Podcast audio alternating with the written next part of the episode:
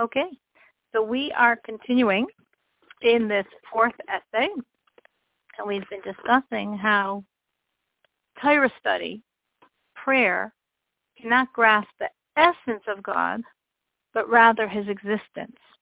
But the practical commandments, when we do commandments with the physical items of this world, we can grasp God's essence. And we're going to use the example throughout today of the esrog, symbolizing the commandment of taking the four species, the four kinds on the holiday of Sukkot, putting them together, and after reciting the blessing, waving them. And this is a practical commandment, taking four physical items that grow in our world. And when we do this commandment, we are touching the essence of God. Why? Because how creation is occurring is that the energy of the highest world, the world of being, descends into the world of creation, and then into formation, and then into descent. So the very essence of the world of being is vivifying these lower worlds. So, for example, when you have in our physical world this physical fruit, the citron, the esrog, and the other three kinds, within that is something of the essence of the inner attribute of kindness, of the emotive attributes of the world of being, from the external aspect of these inner attributes, as is true for all commandments involving action and practical items of this world. They all have something of the nature and essence of the inner attributes of the divine attributes of the world of being. Now, a human who can serve God with his intellect, with his emotions, even if he possesses a soul from the highest world, the world of being, but that soul is now within a body. And that body cannot detect, cannot apprehend the essence of the inner attributes of the world of being. Because the world of being's energy is to transcend our body limits, our thoughts. Each of the four worlds is parallel to another level of our soul. The three lowest levels of our soul, Nefesh, Ruach, and Neshama, parallel to the three lower worlds, they are found in places in our body. But the fourth level, parallel to this highest world of being, is found in a level of soul that's beyond body. It transcends the body. It's called Chaya. And this is parallel to this world of being that transcends these body limits. So a person within a body can't apprehend the essence of an entity on the level of the world of being.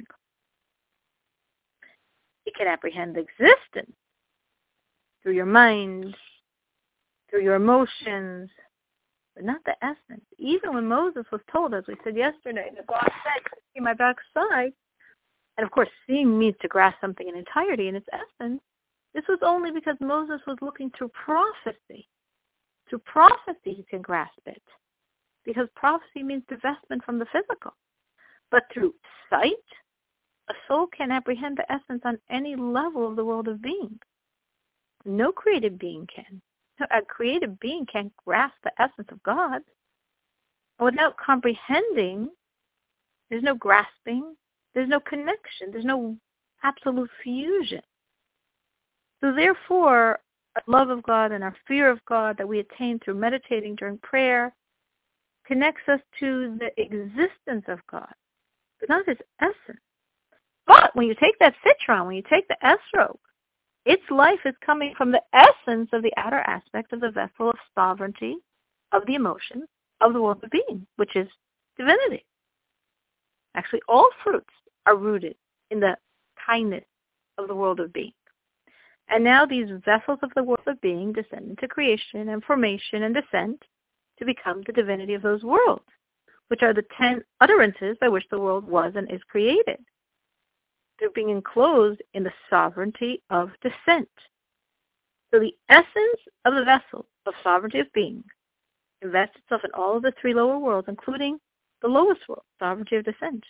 And then from sovereignty of descent, we have the source of all created beings of our physical world, including the fruit, including the citron, including the esrog.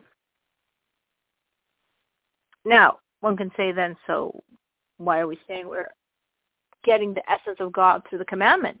essence of God is invested in every physical thing, in every apple of this world. But when the godliness is found in the other normative physical matter, the godliness is very concealed. It's there, but it's completely concealed. When that object is used for commandment, the godliness is manifest. Because the vessels of the world of being become the soul of the world of descent, and that's divinity. Because in the world of being, God and his vessels are one. The emanator, the infinite light, and the emanations, the vessels of being, are all one. And when you took the essence of the soul, of the vessels, of the world of being, and that's placed in sovereignty of the world of descent, and then we have an esrog. So when you hold that esrog and you wave that esrog, as God asks in his law, you're holding the life force, which is within it, which comes from sovereignty of the world of being, which is one with the infinity of God. So this has nothing to do with your thoughts and intentions and feelings when you're doing the commandment, because if we're feeling now such passion for God and such love of God and such fear of God, but none of that is enabling you to connect with the essence of God that's in that esrog. But the very act of the commandment does. But when you study the laws of the esrog, you are grasping the esrog and its commandment appropriately. So since you're articulating and understanding or thinking about the laws of that physical esrog, whose essence you can grasp, you can touch it and hold it and grasp it, then through this also you're grasping that essence of God in it. And if you study the esoteric dimension of the commandment of the esrog, according to the teachings of Kabbalah, according to the teachings of Chassidus, also here, you can grasp that physical esrog that you understand in essence, and now you can grasp it on a higher Kabbalistic level. But you're not apprehending the essence of the spiritual intent of the commandment, but you're understanding the essence of the esrog. And that comprehension of the essence of the esrog gives you some comprehension on the essence of the mystical reaches of the subject at large.